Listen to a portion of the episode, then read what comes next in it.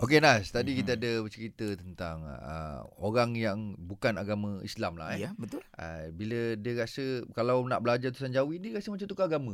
Kenapa ada kasi? Tak tak mungkin uh, takut ada orang ber, uh, ramai yang berfikiran macam itu. Hmm, Rasanya mabuk. macam tulisan Jawi dan untuk orang Islam je kan. Hmm. Okey, kita nak minta uh, komen uh, dari ni ah, ni pencerita tulisan Jawi ni uh, orang Siam, Mhm. lepas tu buat agama Buddha. Mhm.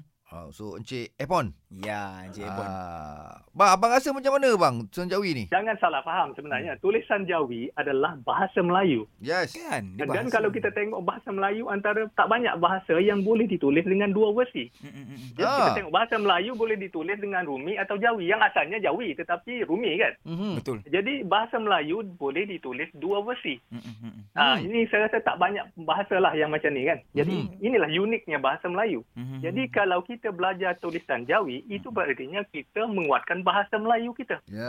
Yes. Dan bahasa Melayu adalah bahasa kebangsaan negara kita dan negara kita Malaysia. Jadi di mana bumi dipijak, di situ langit dijunjung. Mm-mm. setuju, setuju. Jadi kita sebagai rakyat Malaysia wajib menguasai kalau boleh kedua-dua bahasa, kedua-dua itu versi. Wajib. lisan eh.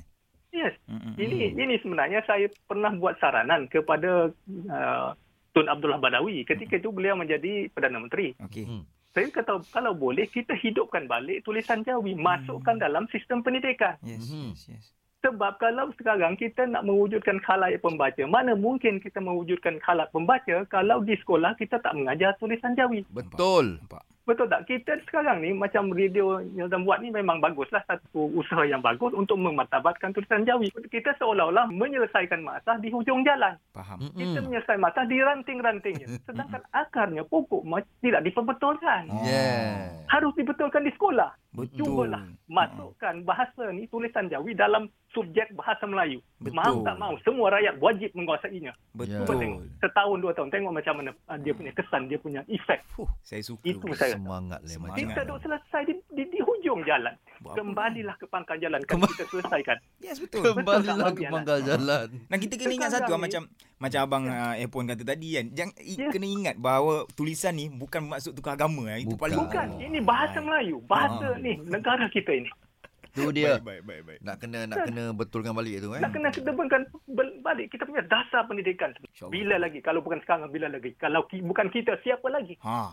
Cantik cantik. Meremang Ya, dulu. boleh. meremang dulu. Ah, Alhamdulillah saya Berkembang belum umur sebenarnya. Saya nak kalau boleh nak terpetuk meja.